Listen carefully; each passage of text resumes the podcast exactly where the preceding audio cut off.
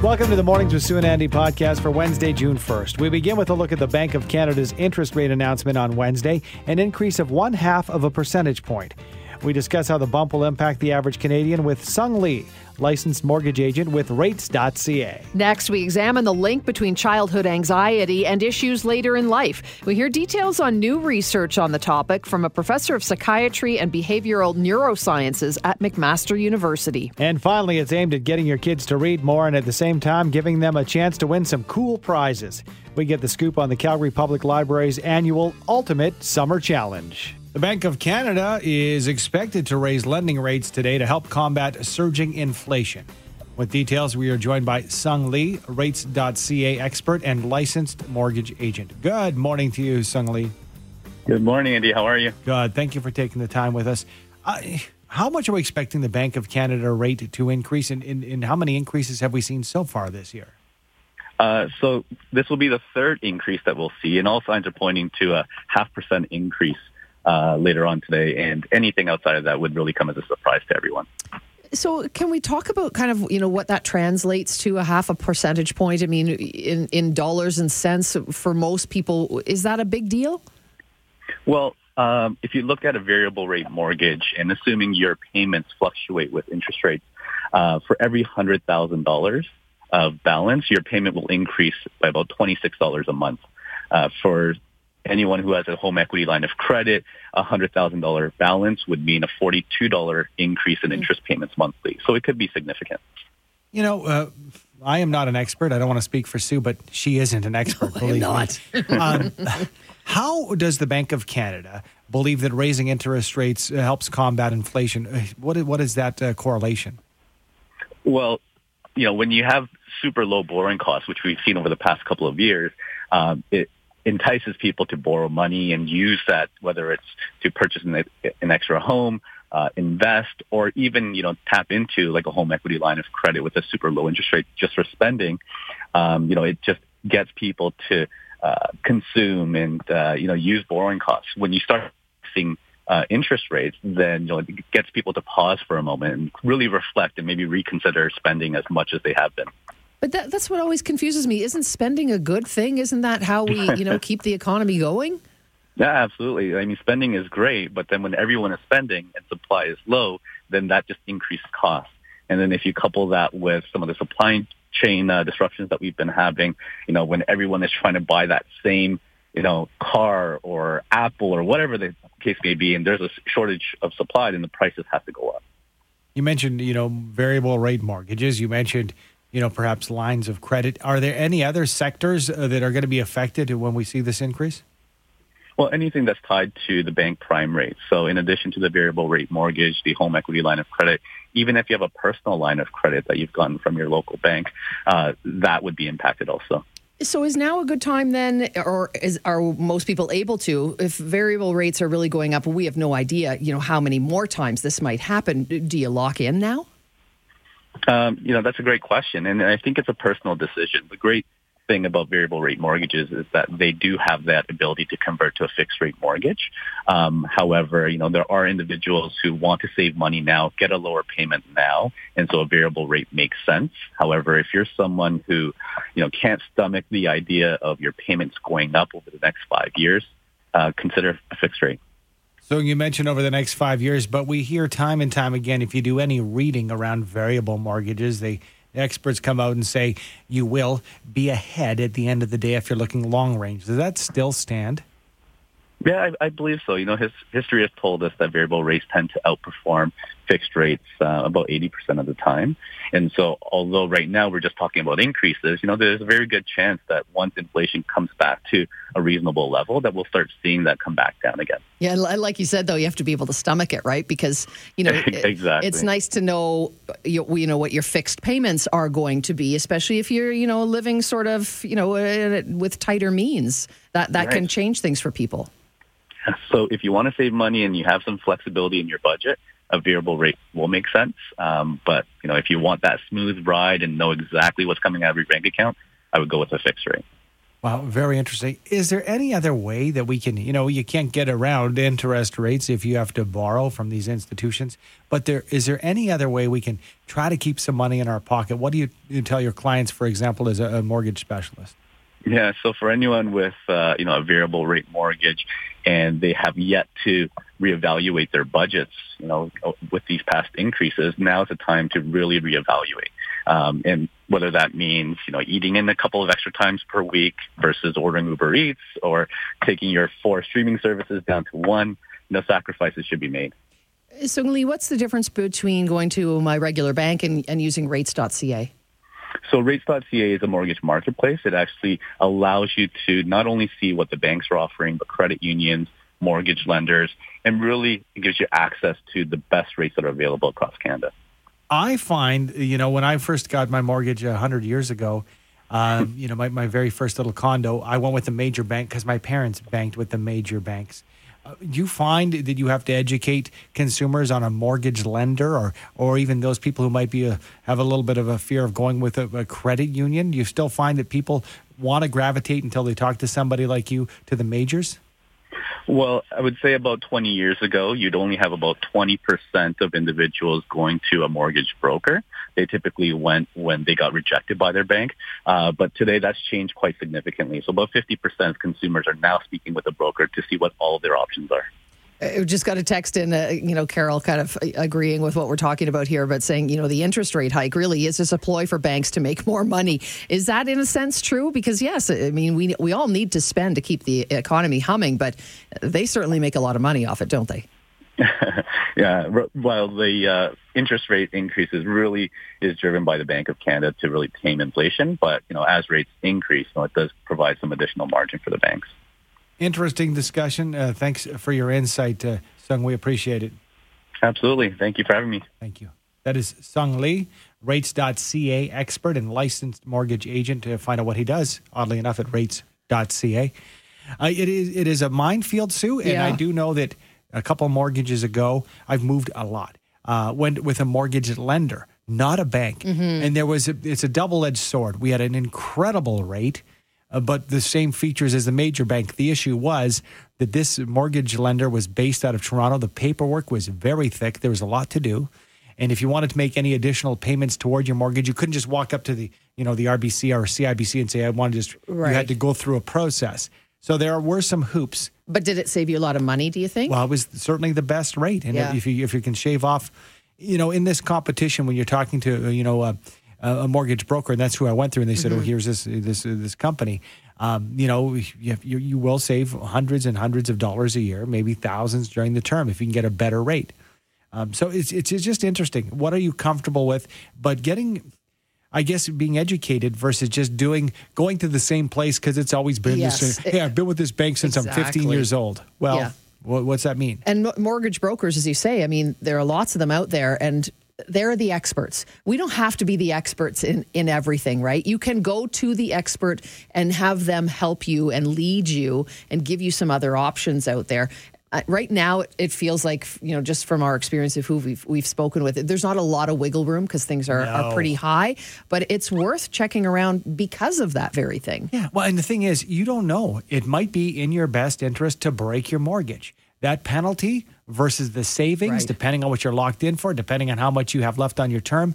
There's so many questions that these people can look at quickly. And it comes out of your pocket, nothing, because they work on a commission basis. Think outside the box. Options are a good idea. Things are very expensive these days. Maybe save you some money. And addressing anxiety at a young age may help reduce harmful impacts later in life. With some insight, we're joined this morning by Dr. Magdalena Janus, professor in the Department of Psychiatry and Behavioral Neurosciences at McMaster University. Good morning to you, Professor. Thanks so much for joining us. Good morning. Thank you for having me. Do we know, and I would suspect the pandemic has made these numbers even greater, but how common anxiety is in children and youth in this country?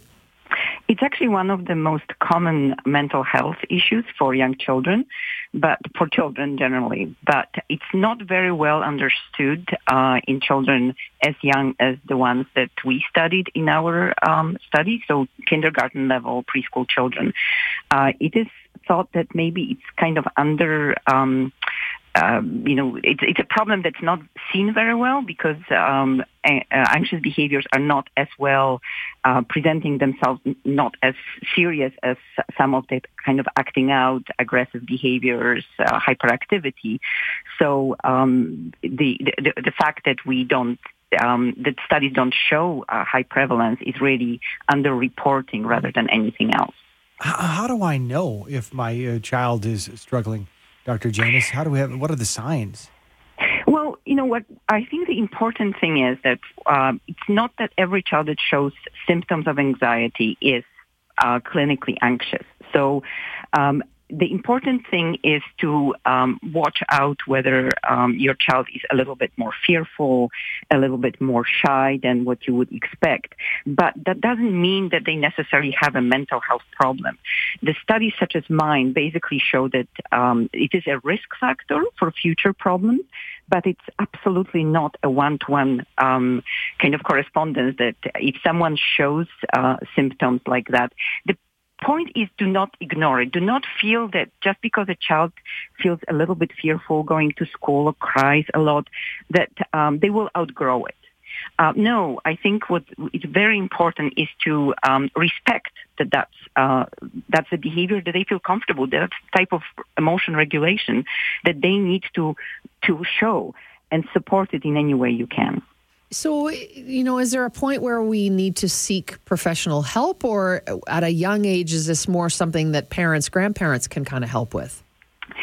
You know, at this kind of broad level, I think this is what family and teachers, whether it's at school or in childcare center, can help with, make the child more comfortable, give them a little bit more space, maybe not insist that they do things as quickly as other children, not necessarily join every activity.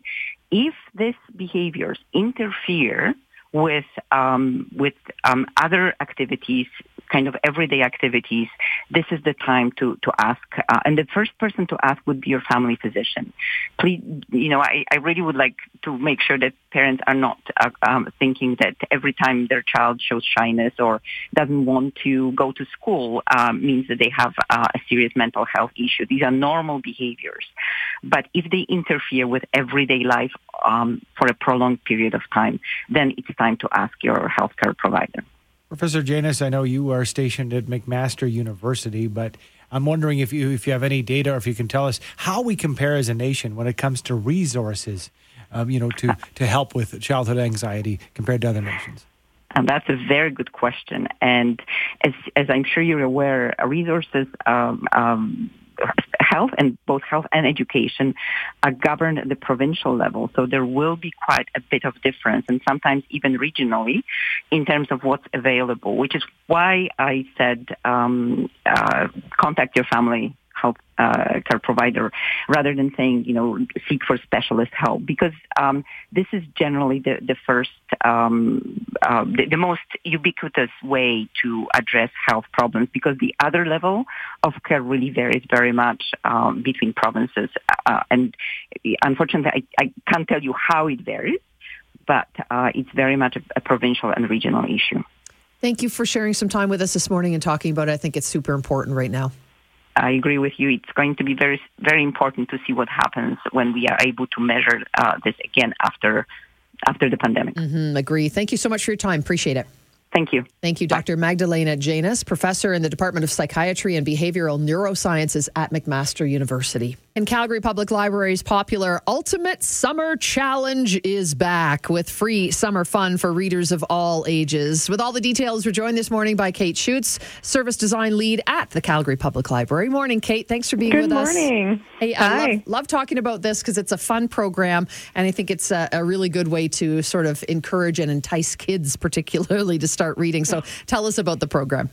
Yeah, that's right. The Ultimate Summer Challenge is actually for all ages. We even have an adult challenge this year, so families can read together, compete against each other.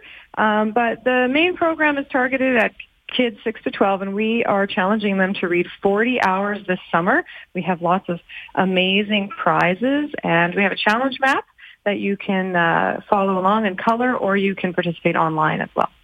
Kate, does it matter what type of book? How does that work? Is there a criteria? No, no criteria at all. Any reading is good reading, so you can be read to, you can listen to an audiobook, or you can read graphic novels and comics. Doesn't matter to us. And you've got some pretty cool prizes, too, for everybody to win.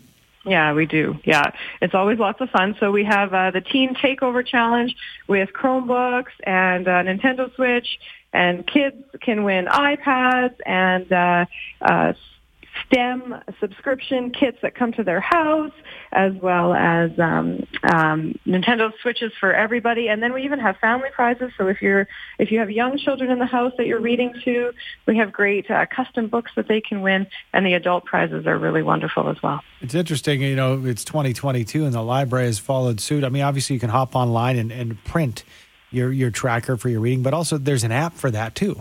Yeah, absolutely. We're using Beanstack, which is a reading tracker app. So you register through Beanstack. Everybody registers through Beanstack, and our staff can certainly help you with that. And when you register, you're automatically entered to win the grand prizes.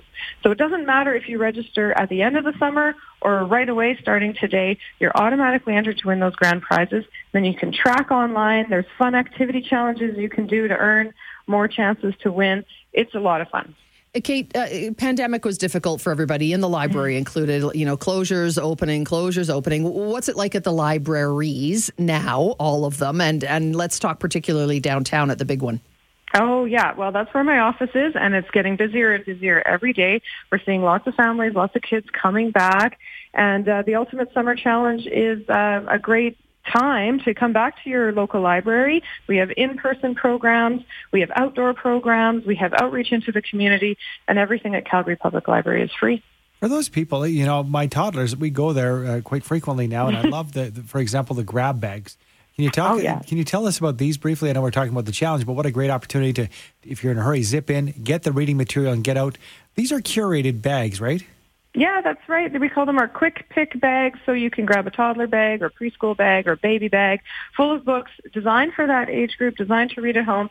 You just grab the bag, quickly take the books out, and if you're in a rush, you don't have to spend time browsing the stacks, and absolutely use your quick pick bag for the Ultimate Summer Challenge. How much does it cost to get a library card these days, Kate? Well, a library card is free. I love that. I love that you've made it that way. It just makes it so accessible for everybody. And again, we'll remind folks, Calgary Public Library's Ultimate Summer Challenge starts today, calgarylibrary.ca, and you can get all the details there. 40 hours for the whole summertime, that's not much at all, but is a great way to get people reading, isn't it? Yes, it is. Yeah, awesome. Thanks. Thanks for your time, Kate. Appreciate it. Okay, cheers. Kate Schutz, Service Design Lead at the Calgary Public Library. Stop by if you haven't in a long time. And even the return of the books, they've got this conveyor belt. And I mean, maybe people, they maybe the downtown one you're talking? No, mine down south. Yeah, the Pyramid Library, Fish Creek, and it's like an ATM, a bank kiosk. You put the books down, it scans the UPC code, not UCP. No, that's a little different code we're talking about there. Seriously, but you know, you're in and out. And it's so accessible. It is so easy. It is, yeah. And getting the kids on the path early, best way to get it done. And you know, summertime is just around the corner, right? So kids will be out of school. You want to have a great day. Mm-hmm. Go take them downtown and go check out the new library. There are a million things to do in and around the area. The library itself is gorgeous. I guarantee they'll find a book to read. Big enough for a rainy day as well. Yep. Thanks for downloading and listening to the podcast. Don't forget to subscribe, rate, and review for free at Apple Podcast, Google Play, or wherever you find your podcasts. And tune in to Mornings with Sue and Andy from 5:30 to 9 every weekday morning on 770 CHQR.